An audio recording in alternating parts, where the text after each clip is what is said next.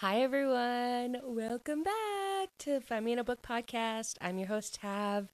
Woo-hoo-hoo. If you're like me, you have gone crazy this past week with excitement, hopefully, for this this podcast, this episode, because we are going to be going over episode three from the Crushed series.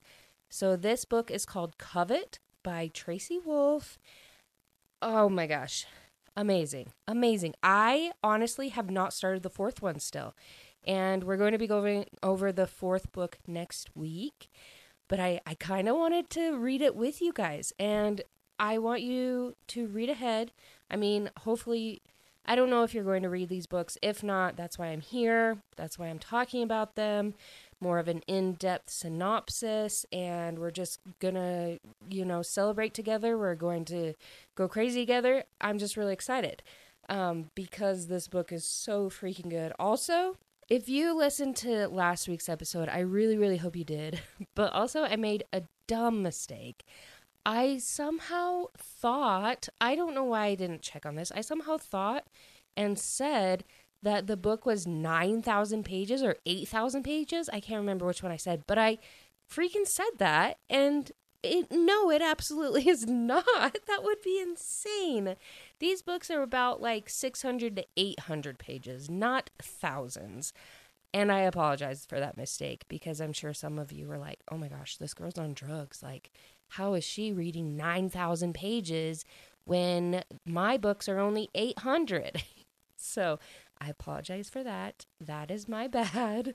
And yes, this one is about 800, 850 ish pages, I want to say. So it's a pretty hefty book, but it's intense. And seriously, I don't think I was bored in any of it. There was no downtime for them, for these characters and it just keeps going and you're going to learn all about it because this is going to be quite I don't know how long this podcast is actually going to be, but I have a feeling it's going to be quite long, which I'm going to try and like summarize things as much as I can, but just know that there's so much more detail than what I can go into during this podcast that I still very recommend that you go back and read this so that you can see all of the details of these characters, of their situations. It's just magical. It's so good. I freaking love it. So, on the spicy scale, it's about 2.5 out of 5. Like, there's some moments that are like kind of intense and makeouts, and there's like some fade to black. So, there's like literally no no signs, no tells that say that they have toast. I'm pretty sure they did at one point, but honestly, there's like no description or situation. So you're pretty safe on that part. Still 100% recommend it to my mom and sister. I think my sister's like halfway through the fourth book, so I got to catch up. And I forgot to take my books with me to Idaho, which is where my mom is at. I forgot to take them with me when I went this past weekend, so my mom still has not decided to read them. Um, actually, I think she did decide to read them because we kind of told her a little bit about the story, but she can't. I mean, she can on her Kindle, but I doubt she wants to buy them. Uh, so I just need to take them. Some someday someday she will she will read them. There's still some occasional swearing in this podcast. So just so you're aware it's very very minimal. And it's mostly done by like jackson and hudson. Uh, i think grace maybe says like a couple words but that's pretty much it. Like very very mild and just so you're aware again i mean i know i said it last week but especially this week as well there are spoilers all of the spoilers and I recommend if you don't want to know all of these spoilers yet, to not read it. To start at the first book, start reading that, and then listen to the podcast as you go. But if you don't mind spoilers, definitely keep listening because it's wild. And we're going to go over all of it. And I will tell you from the get go that all of these books have ended in cliffhangers, and this one is not any different. Like it ends in a cliffhanger, and y'all, it literally is always the last sentence that gets you. Always the last sentence. So I am going to tell you that last sentence at the end of this podcast. So stay tuned for that because it really hypes you up for the fourth book. Let's get into this because it is wild. I'm excited to take you guys on this journey.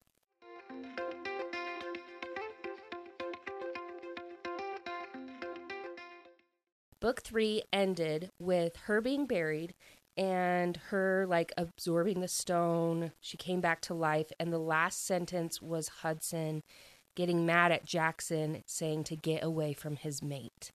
So that's where we end the book. We're like, what? He's her mate. How did that happen? So many questions. We're going to figure out all those answers in this book. I'm excited to tell you. So um, then it goes to five days later they are actually getting ready to go to Xavier's funeral, which Xavier was a werewolf that helped them with the dragon boneyard, and he died during the unkillable beast, and he was dating Macy, kind of like they really, really liked each other. So Macy is having a hard time. Uh, and then it jumps to three weeks later. So she's having a conversation with Macy, and she's like, Girl, you got to like figure out the two boys like they're just hanging on like you gotta like ease the ease their worry like they're just waiting for her to do something basically to choose. So she wants to figure out how she is mated to hudson. She knows that she has feelings for him but she wants to know like how that happened because she was just mated to jackson so she's not sure where everything went wrong basically um, which we realize, and I'm gonna kind of do these reminders for you guys, what all she has gone through in the last six months. Literally, this has all happened in the last six months. So I can see why she wants to avoid conflict and just wants to kind of ease her mind for a minute, like have a break. But of course, she doesn't get a break. So, this is kind of the list of what she has gone through during this short time. So, her parents died. She moved to Alaska. She finds out about supernaturals. Then she mates to Jackson. Then she finds out she's a gargoyle. Then she goes into the Ludares tournament. She wins a seat on the circle. She dies. She's then mated to Hudson, but she is still dating Jackson because she still has feelings for him. So that's kind of like everything that's going on. Very, very um not detailed, of course, because if you've been following along since the beginning, you kind of already know these details. Her and Hudson have been researching the mating bond more and more, and everyone is just kind of clueless. They really don't know where to start, where to look. Just and everything's trying everyone's trying to help them, of course, because no one's ever gone through this situation. And they did find out that mating bonds can only be severed by death. Literally nothing else. Like it's the law of nature nothing can break them. And with her and Jackson's, it was broke through a spell. Remember Cole? He was that really mean werewolf guy. He's the one that broke the bond of them. He had that spell. So they're wondering how did the bloodletter have that spell? Because the bloodletter, remember, I'm to remind you a couple times, like throughout this, uh, different reminders from the last books. Anyways, um, remember the bloodletter gave the spell to Jackson to break the bond because he was feeling really guilty. But then he threw that spell away, and Cole found that spell and was convinced through Cyrus, who's the vampire king, to break the bond and ruin everything.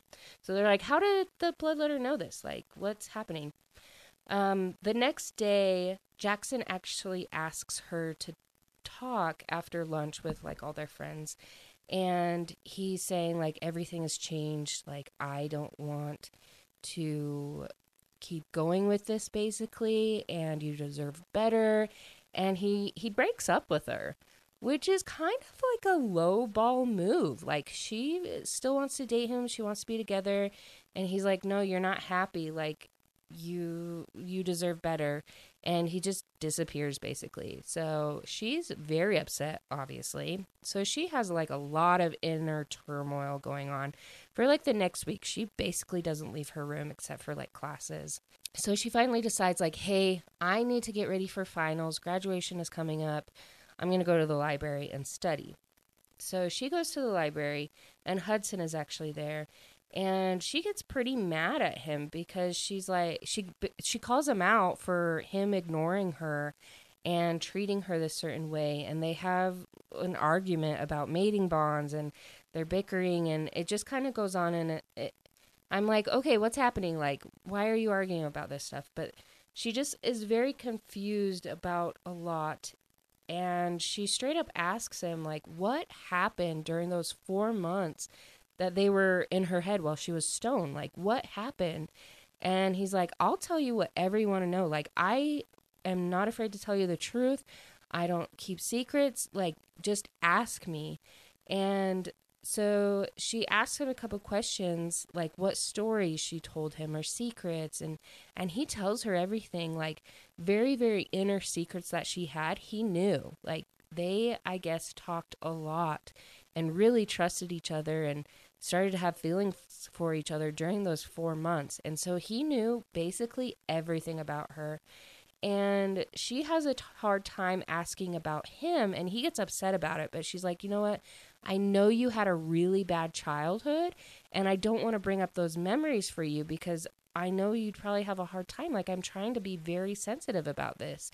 And he's like, Oh, I mean, I, that makes sense. Like, he thought that she just didn't really want to get to know him, but she was actually very, like, considerate of what he's gone through when he was younger. She asked him if he wants to break the bond. He asks her back, Will that make you happy?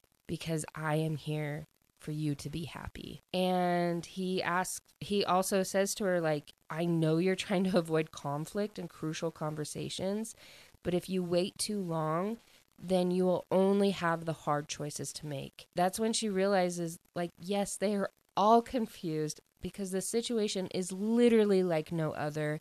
No one has dealt with these mating bonds breaking, and they're all just trying to figure it out which is very understandable and it, it's kind of hard to to know that she didn't realize that f- oh, for a while like she just barely realizing that yes they're all confused like they probably put on a front or something i mean how could you not put on a front like they're all trying to figure out their lives and with this war brewing and everything like that like they just no one no one knows what to do at this point, which is completely understandable.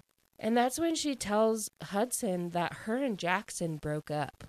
And he is very taken aback by it, honestly. And she's like, "Okay, like I am out. Like I don't I don't want to deal with you basically right now."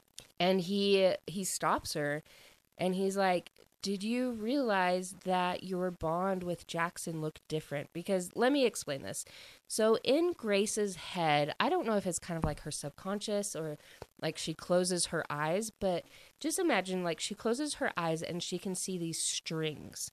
So, there is like a string in her head of gargoyle. So, that one is great. And she's like subconsciously able to pull it and it turns her into a gargoyle.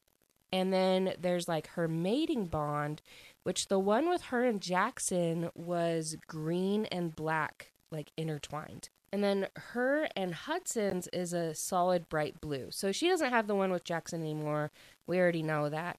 But she sees like these strings in her head that she is able to use to control or send love down the bond or send feelings.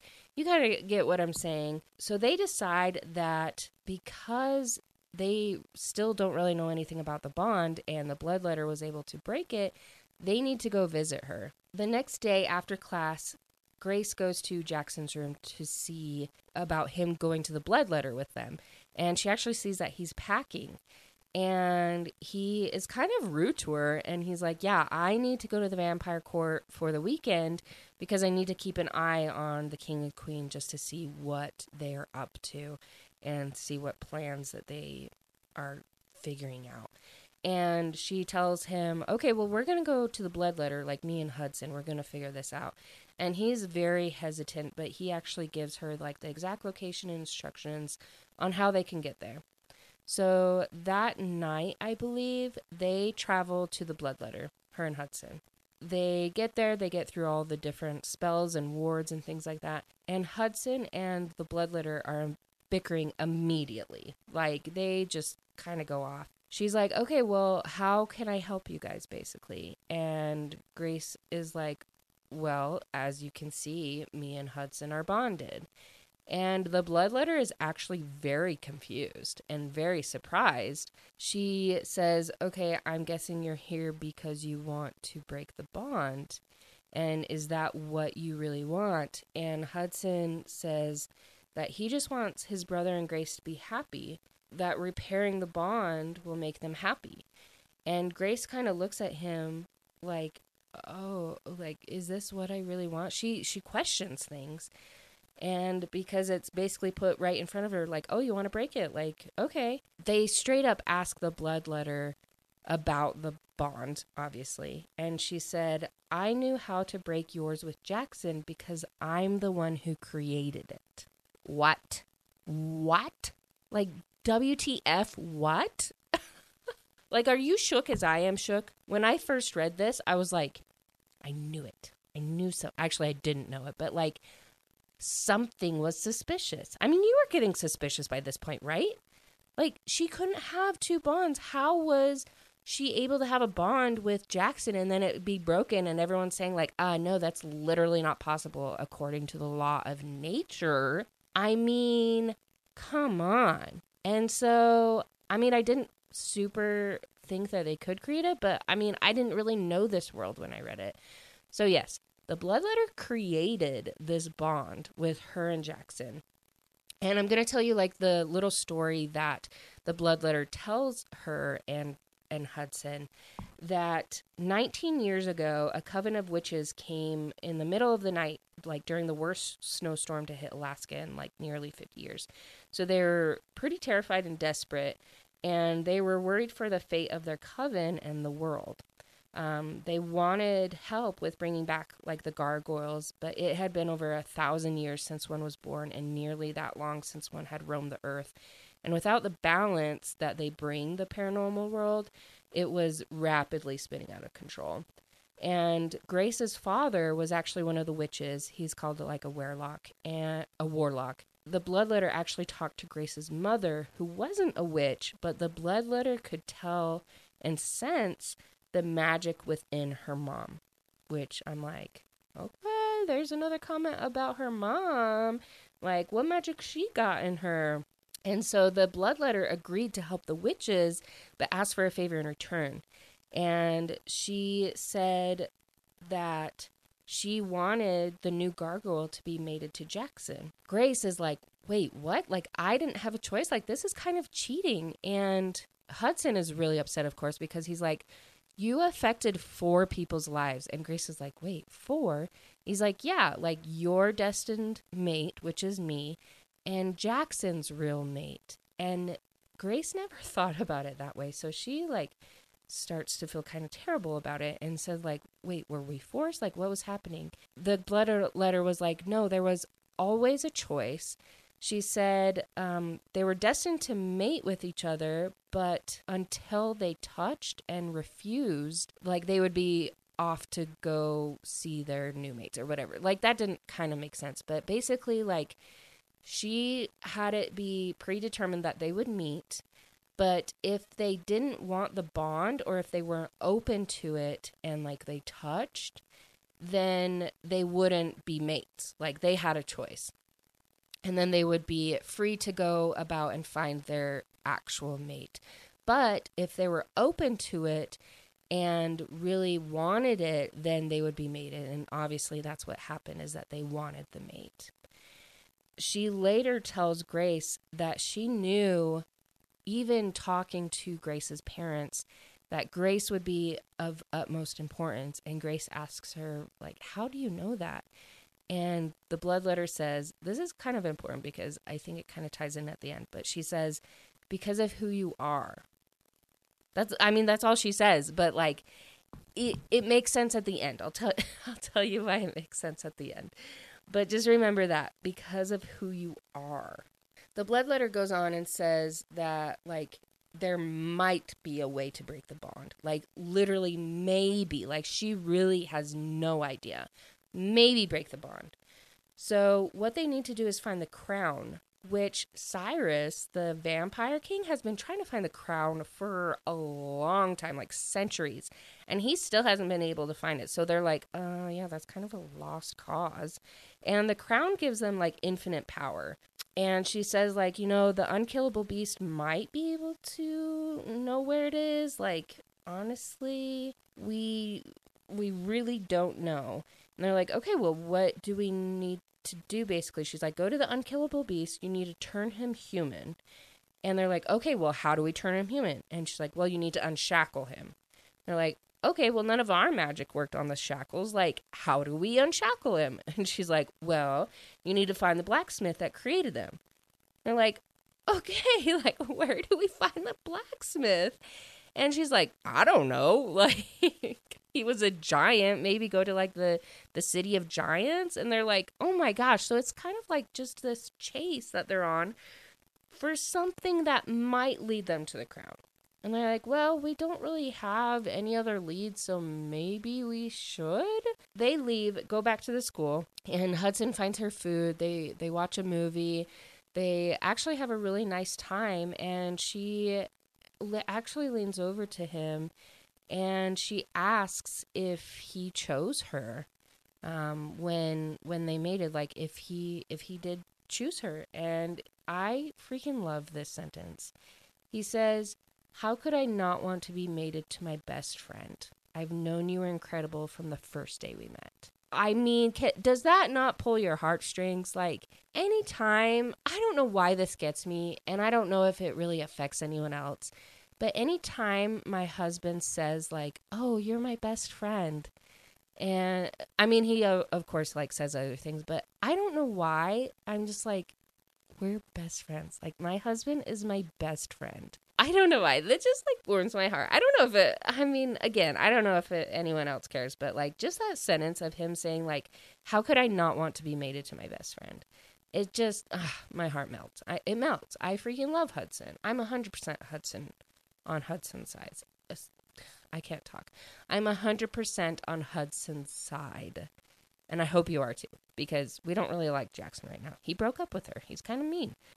She asks him what if we don't go after the crown? What if we still like we still need to unlock the beast, but what if we take it slow? Like what if we don't go after the crown? That's basically saying that she doesn't want to break their bond.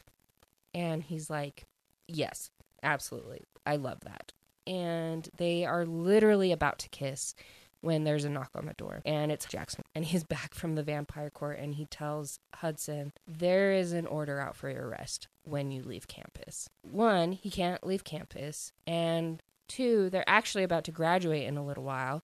Like in a in a week maybe, 2 weeks, and he'll have to leave campus after that. So they're like, "Great.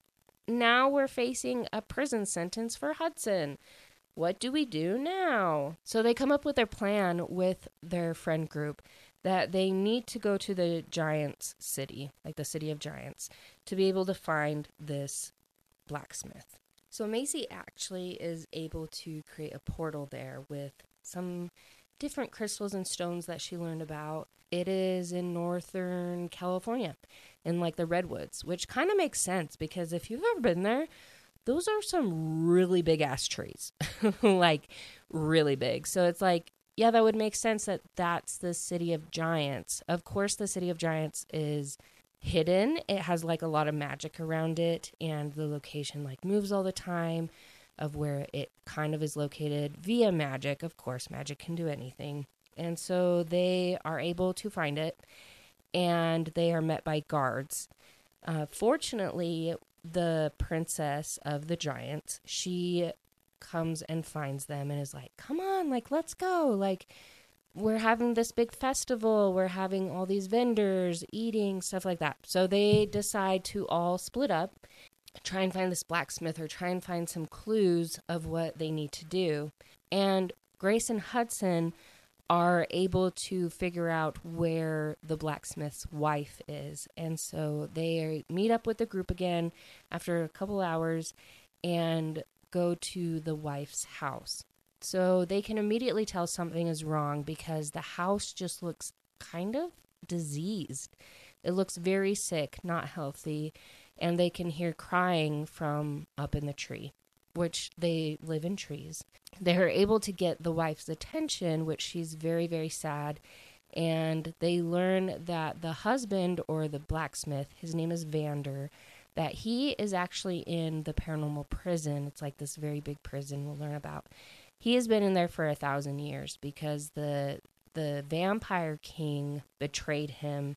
Basically, the basically Cyrus went to Vander and did this whole big story about like the unkillable beast, how if they didn't get shackles for him quick enough, then the beast is going to come after Vander's family. And even though the wife and all their friends and family were trying to convince him, like, no, this isn't right, like he he's manipulating you. It's not real. Like Vander was basically under a spell that was like freaked out because he didn't want the beast to come after his family. So once he makes the shackles and they put it on the beast, that's when the king accuses him of treason and puts him in that prison. And so she's been out without her mate for over a thousand years. And that is very not good. I mean, imagine being tethered to another person's soul and being away for that long. Like, it's pretty devastating.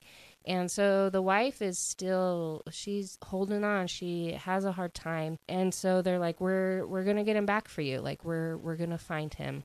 They make it back to the school. They figure out that they need to go to the dragon court because someone there, they heard a story that someone there was able to escape the prison. So they need to figure out how to get Vander out of the prison. The next day, the whole group is studying, and because they're all about to graduate, except for Macy, she's a year younger.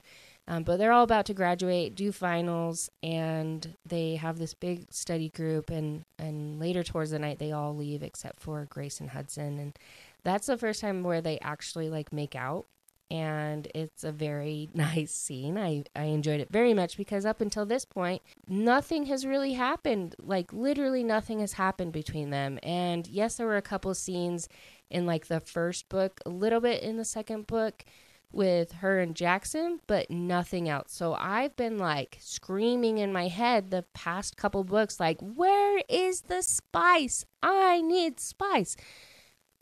I'm not used to this this little of spice, which I'm so glad that the story is good. I'm so glad that the characters are good because it's making up for it because my heart is like, "Hi, spice, please. I I need it so much. Um, give me something." So, this gives me a little taste, which is fine.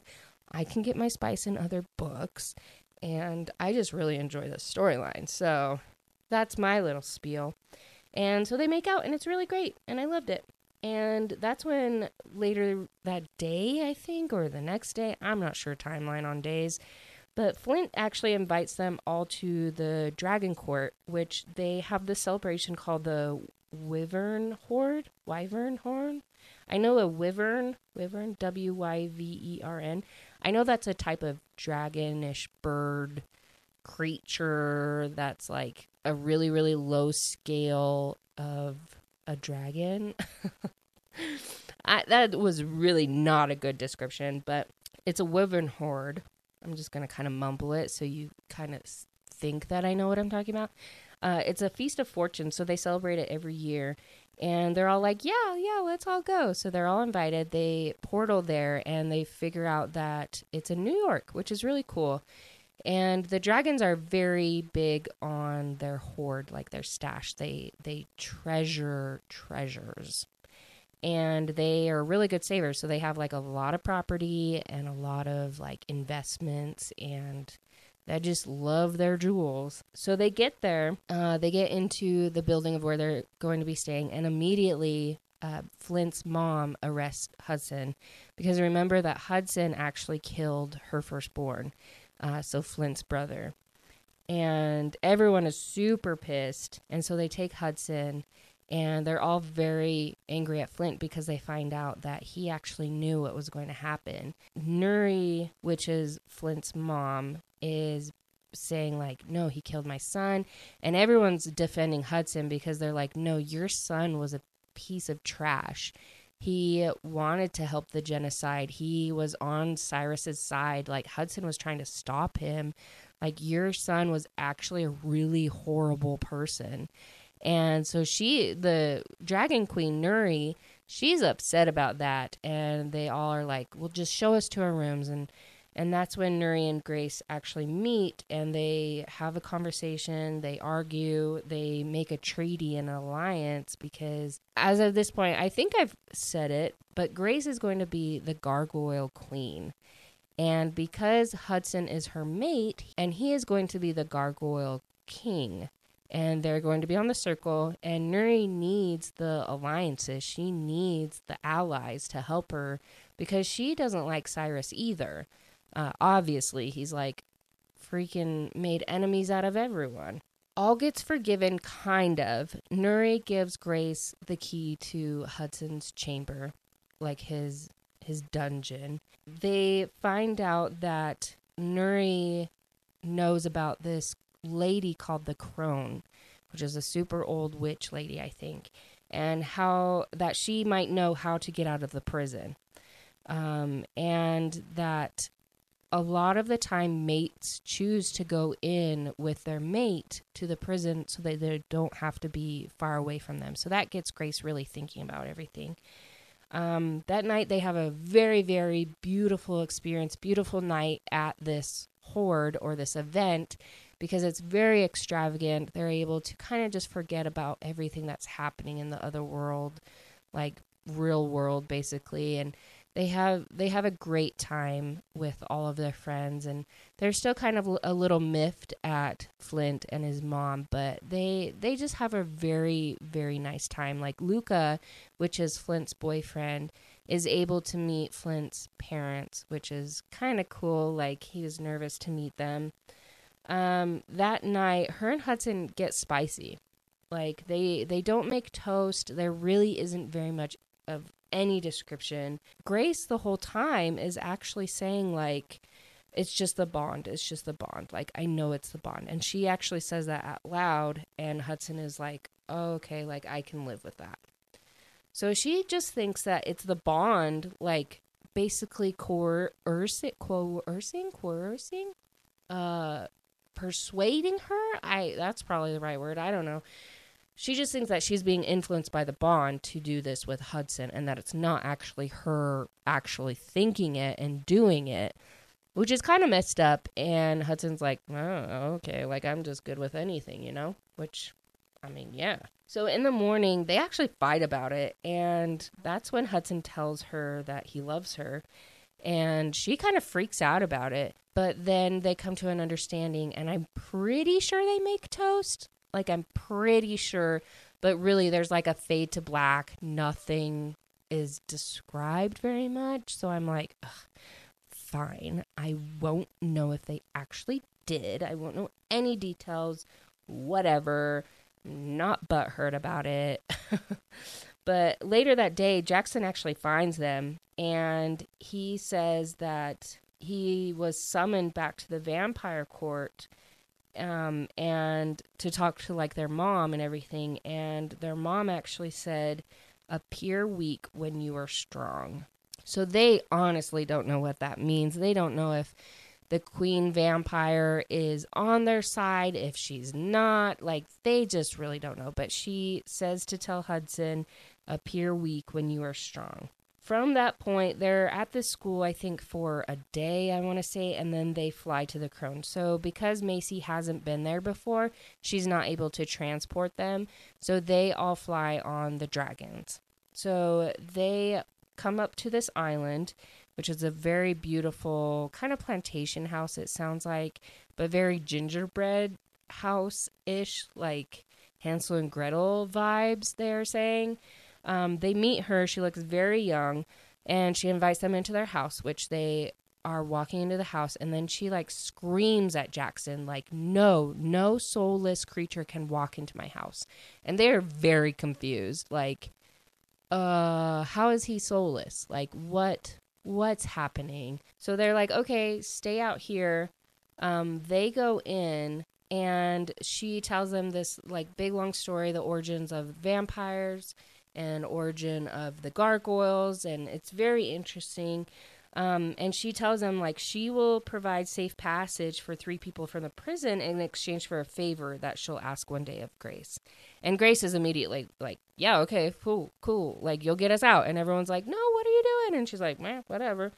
Um, and that's when she like puts her hand in this water and she gets imprinted with three flowers on Grace's hand, like like a tattoo. So she has these like three flowers on her hand, and they're all like, "Okay, that was kind of a weird situation. Don't really know what to do. They go back to school. Jackson actually has a freak out. We learn that he's soulless because their mating bond broke their souls.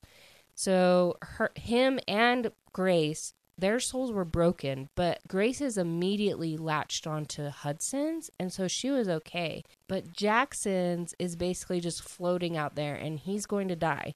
And I think I already explained this uh, because that's sounding very familiar, unless I'm going really insane, but I'm pretty sure I explained it. Um, but yeah, he is basically going soulless, and so he is freaking out. He is causing these scenes, just acting out because he is not able to control himself. Um, they graduate that week, and the king and queens, all of the king and queens are there. Um, once they kind of walk out of the ceremony, they're all gathered there talking. And that's when Nuri arrests Hudson. Like, she's like, Oh, you're under arrest. Like, you're going to prison. And he's like, Uh, okay. And Grace is like, Well, I'm his mate. Like, I'm his mate. I am going with him. They're like, okay, well, I guess we're arresting Grace as well. And her uncle is like freaking out.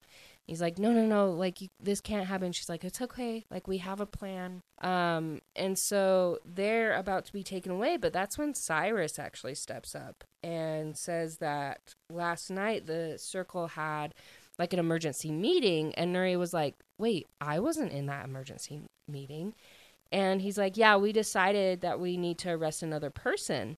And he calls for them to arrest Flint, which is Nuri's son, because on his attempted attack on Grace in that in the first book when he was helping Lia. So basically, Cyrus is double crossing Nuri again, and she's so mad.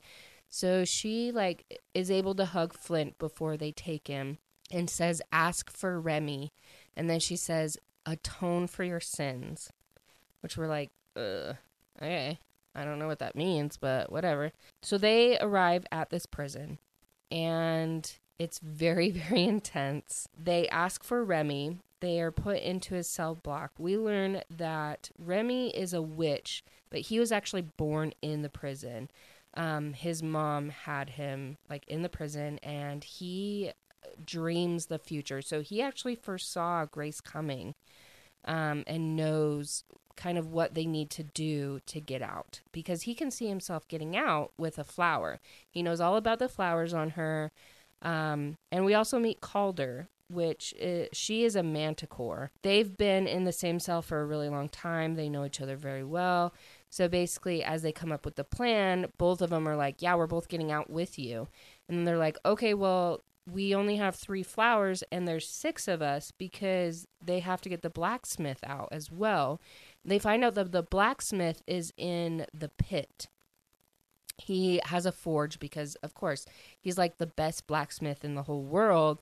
They're going to use his skills at the forge. Basically, how this prison works, it's all about being the judge, jury, and executioner for the prisoners and it works on kind of like a lottery system. So it sounds like every nine days you put your name into this lottery to be chosen. And if you are chosen, then you go through this really like nightmarish torture, I guess you could say. I'll explain it in just a minute. If you get chosen and then you have a chance to go to the pit, which that's where the that's where the blacksmith is. And so they're like, "Okay, like we we need to get chosen. That's fine." So they put their names in the lottery and they get chosen and they are put in there on night 3. So they didn't have to go through all 9 days, but they get chosen and then they get chosen and then they get chosen.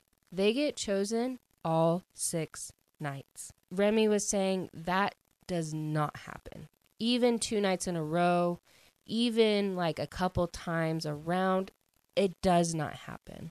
something is out to get them basically like did Cyrus pay the prison something happened what happens is that a certain time in the day if you get chosen the prisoner is taken into this nightmare and they have to live their nightmare over and over and over for an hour and that's how they need to atone I don't know what they really need to figure out. Grace is kept out of these nightmares with Remy because he's a witch and he doesn't have anything to atone for. So he keeps her out of these nightmares. So she's watching these three people, so Hudson and Flint and Calder, go through this nightmare night after night after night. And you can tell it is just traumatizing them. It is just messing with their mind. They are really being tortured through those nightmares. After, I believe, after every time they go into this nightmare, they have a chance to go to the Hex, which the Hex is where they interact with different prisoners. It's kind of like their free time. And they can win money, they can fight, they can just do anything that they need to. And so Remy tells them, like, hey, it's going to be really expensive to get us all out or the three out. We need to win some money. And so they they do fights, they do gambling, they do anything that they can to get all of this money. And again, six nights in a row. On the sixth night before like they go to the pit, Grace is actually able to get into Hudson's nightmare. And so she is able to see what he is imagining over and over and over. And basically, it's him turning into a monster and attacking her, killing her. And she is able to get in there and convince him and show him that he is not a monster, that it is a nightmare. And so he is able to come out of that nightmare early. And she helps him and talks him through just the whole nightmare and how it's not plausible and just really helps bring him back into himself. So that night, they are able to go to the pit and they have 12 hours to get out of prison because if they don't get out in 12 hours, they have to start those nine days over again until they can get to the pit. And the pit is basically this place where merchants come in from the outside and sell their wares. So, again, there's six of them that need to get out. They only have three flowers. And they need to find the giant um, and they do. They find him in, in the forge and they convince him that they are wanting to get out. He thinks that they're lying until they really tell him about his wife and, like, no, we really know what we're doing. We really are trying to get you out, and we need you to make a key for the unkillable beast shackles. He's like, okay, I can do that in six hours, and once I escape with you, then I'll give you that key. And they're like, okay. Um, so once those six hours come up, they go back to him. Actually, during those six hours, Grace and Remy go, and Grace gets this tattoo that is actually able to hold magic and can basically siphon magic and is a conduit. Um, because Remy was like, No, in my vision, you had this tattoo. Like, I know exactly what it needs to be. And when they get into the tattoo shop, the tattoo lady was like, actually, like, Remy, your mom paid for this tattoo and gave us the design. Like, she knew exactly what was going to happen. So that's kind of cool. Um, so again, they go back to the forge and tell him the plan. And Vander's like, give me one of those flowers. Like, I want to eat one of those flowers. So he does, and nothing happens. And he's like, you guys tricked me. I don't think I explained it, but the flowers are supposed to make you basically stop breathing but keep you alive. And so the guards think that you're dead. They take you out. You're escaped, basically. Um, and so nothing happens with him. That's when Calder takes one and she's like, No, we're not lying. We're not tricking you. She takes one. She passes out. So they have to basically carry her. And they got to go with plan B which plan B is this shady guy called Chiron. And he says that he owns the prison or is the boss of it. I don't really know. He didn't explain it very well. He's kind of like a mob boss. So basically, he says, "No, you guys don't have enough money to like take everyone out." And he says, like, if Grayson Hudson fights his guards, then they can get double the money and they can get out. So they make this bargain. And it's a really, really hard fight. Like, Grace almost dies. It's a very difficult time. And Grace, in that fight, basically realizes that she loves Hudson and she tells him. They are able to defeat the guards. Um, and they all go back to Chiron saying like, "Hey, this is the deal. Like, you got to let us out." Um, and Chiron was like, "Well, you only said five. Like, I can get you five people out." And they're like, "Wait, what? Like, what's happening?" But Remy negotiated for five people to get out because he said in his dream that he gets out with a flower. So he's going to be staying behind with a flower because it's not his time yet. And they're like, uh, okay. Um, well, like let's let's get out. So they are able to get out of the prison. Yay! It's supposed to be like a cursed prison. Nobody ever gets out, but they got out. Hallelujah. You just never know. It's kind of an intense situation.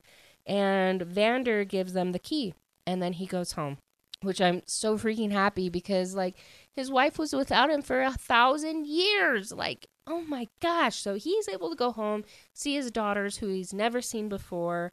Just happy day happy day. And Macy and the others were actually able to find them like right outside of the prison because they've been waiting for them to get out. They just knew that they would get out. We also learn, I don't know who, like, if someone just barely found out or they knew right when they got out of um, the prison, but they learned that Cyrus is actually marching on the unkillable beast that night. And they're like freaking out. They're like, okay, well, we need to get to him. Like, we got to fight. Like, something needs to happen. So they portal to the island, and Nuri and the dragons are already there waiting. So they're like, okay, like, let's go up to the beast. Let's do this. All of a sudden, there's like this explosion. These witches and werewolves are on Cyrus's side, and they were doing like a, a cloaking spell, basically. And so it's like a really big fight. Like, really really big fight the dragons are there some vampires are there because it's like the vampires witches and werewolves are all on one side and so it's honestly basically the dragons that are just trying to fight and then this group is fighting as well. Um just pandemonium everywhere. And flint actually loses a leg. And he literally is about to die. And in order to protect him Luca, his boyfriend, is like fighting around him, and Luca dies, which honestly, I cried when I first read it because I just, it was really sad. Like, do you ever get so invested in characters that when either their significant other dies or they die, like you are heartbroken? Like, I am heartbroken for Flint. I'm just, I mean, I know, I mean, I hope, I'm going to say, I hope that him and Jackson are like, can be together. But also, Jackson is losing his soul and he is getting weaker and weaker and weaker. And Jackson says, you know what? I'm about to die anyways. Take all of my magic to save Flint because Flint's about to die. Like he lost his leg, his other leg is about to like come off and he he's dying and Jackson's like take my magic I am about to die give it to Flint and it's just ugh, like a heartbreaking moment because I'm like oh my gosh Jackson's about to die too? Like Flint is going to lose like his two loves. I I was devastated. Um the battle finally ends um when Hudson like he basically goes out there and puts on the show. And you rem- remember that his mom said, appear weak when you are strong, or appear strong when you are weak, or I, you could do the opposite. And so that's what Hudson does. He appears strong when he is weak and freaks out the witches and the vampires and werewolves. And so they flee. And so the battle ends. And that's when Nuri uh, comes over to her son and they're all just devastated because Jackson died and she's like no I need to fix this I need to fix this like you you protected my son like I need to fix this so she actually turns into her dragon and takes out her dragon heart which when a dragon does that um, they basically can't turn into a dragon again. And so she takes out that heart, turns back into a human, and gives Jackson her dragon heart. And he comes back alive. And now she is not able to turn into a dragon. She's the dragon queen. And she can't be a dragon anymore. She gave that up for Jackson because he sacrificed his life for Flint. And it's just, ugh, more heartbreak, more devastation. I mean, you're glad that Jackson is alive, but also it's like, what else is going to happen? Like, but there's more. Honestly, there's there's just a little bit more. Uh, so they go up to the unkillable beast cave and they are able to free him and he shifts immediately to a human and he's pretty disoriented. I mean he's been a gargoyle for like mm, like stone like for like a thousand years. So i mean mm, who else wouldn't be disoriented you know? Um, and he doesn't really understand grace because he was from a way different era like way different era. And so they're trying to like speak to him and they ask him about the crown and he goes no no no crown no crown no crown. Like her crown her crown her like must give crown to her must protect crown her like he's just kind of saying nonsense but also it kind of makes sense and they're all like okay who is her like who gets this crown does someone else have this crown like um and so grace is kind of like picking up what he's saying and she says like okay, like I will protect her if you tell me who she is. Like I will protect her. And he asks, like, you will protect her. And she says, Yes, I will. If you tell me how to get the crown, I will give it to her as soon as I save my friends. And he says, like, you promise, like, give her the crown to protect her. And he says, like, mate, like, give mate crown. And Grace is like, she's your mate. Like, okay, like, you want to protect your mate. And he understands that and he shakes her hand and then just takes off. Like he starts running. And so she turns her hand around and she has a crown tattooed on her palm. So they found the crown. They're like, we we need to go home. Like we found the crown, we need to go home. Like we we just it's been a long time, a long day, long week. Like let's just go home. So they are actually able to find the gargoyle before they go to the portal because they're on an island. They're able to find him. They take them with them. When they get back to the school, they realize it was ransacked.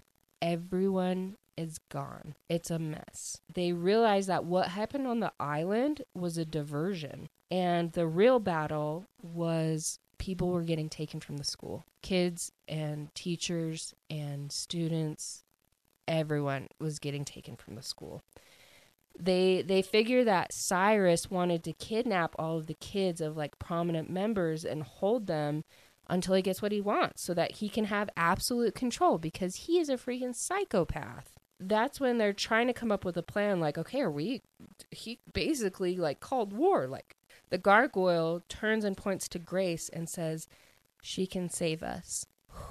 okay, are you ready for this next part because it's the end it's actually Hudson's point of view. Like the last chapter is Hudson's point of view. And it goes to when like the gargoyle says like she can save us. Are you ready? Are you ready? Okay. Hudson says, I can't help thinking I need to talk to Grace. If this is going the way I think it is, it's probably time I tell her what I saw that night in the laundry room all those weeks ago. I think it's time I tell her about her emerald green string. oh, okay. Okay. Okay. Okay. But like, she has another string. And he knows that she has another string. I don't know if she can see that another string or if she just hasn't noticed it. Maybe it's hidden.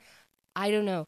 But Hudson was in her head. He could see these strings. He knows something he knew something was wrong with Jackson and hers strings because they were intertwined and it wasn't a solid color like her and his was. And he saw an emerald green string. What is that string? I literally do not know because I have not started the fourth book. What what is that string? I mean, hypothesis? Could we do a hypothesis? Um I don't know. Could it have to do with her mom's magic? Like, what is she? What is she? she? I know she has earth magic because gargoyles are made of the earth. But I literally don't know if like another race like a supernatural is going to be coming into play. I don't know if she is just going to be the all end all of races. I don't know. I I literally have no clue what it could be. Like I don't even know how to speculate about this stuff.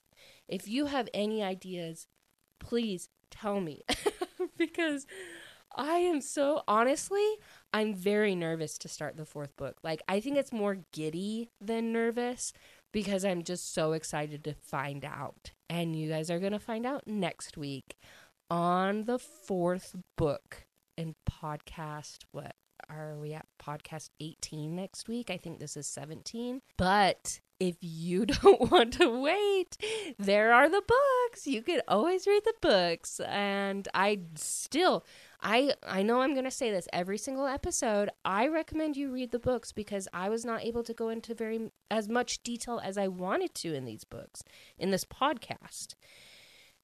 I did lo- I did lose a lot of detail in these, but I hope you got the gist of the story. I hope you could feel my excitement and nervousness and I just we're along for the ride together, you guys.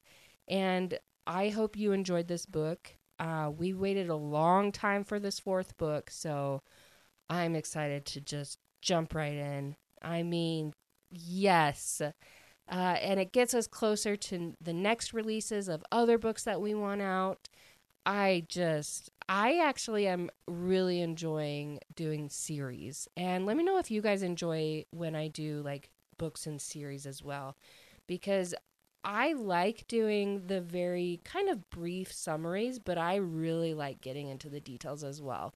And I hope you do too. And I hope it's kind of easier for you if you don't have time to like read the books for me to just go over these um, and and talk about them because y'all I I mean, I'm to go back and I just wanted to, to to be spicy. I really did. Because I think I think that's just what I'm used to and I wish there could be a little bit of spice, but when you think about it, they are in high school, so I'm okay. I get it. Um, that's why I mean this is completely like random ish, but that's why I have a hard time watching Euphoria because uh, they're in high school and it just um, i watched the second episode and there was a lot of penises and i just could not do it. Uh, so i don't know if you recommend euphoria. I just couldn't do it. Maybe i just need to skip through it but it was just not for me because they're in high school so maybe that's why there wasn't very much spice because i mean they are in high school but it's whatever kind of went on a tangent it's fine i'm just really excited and no one has really been hyping this book up on BookTok. I mean, they talk about the series, but no one's really talking about like the individual books. So I think I need to do a TikTok on it. Um, but I don't know. I haven't decided yet. But, anyways, I hope you enjoyed this podcast episode. Make sure you like and follow and subscribe and rate and review because that really, really helps me out. Um, and yeah, I'm just really excited for this fourth book. That's what I'm going to be doing this whole week. Who cares about work, right? I don't need a job. I just need to read. please don't please don't tell my coworkers or or my boss. It's fine. Actually, he probably already knows. Anyways, love you guys. Grateful for you guys. Follow me on TikTok and Instagram and let's get reading.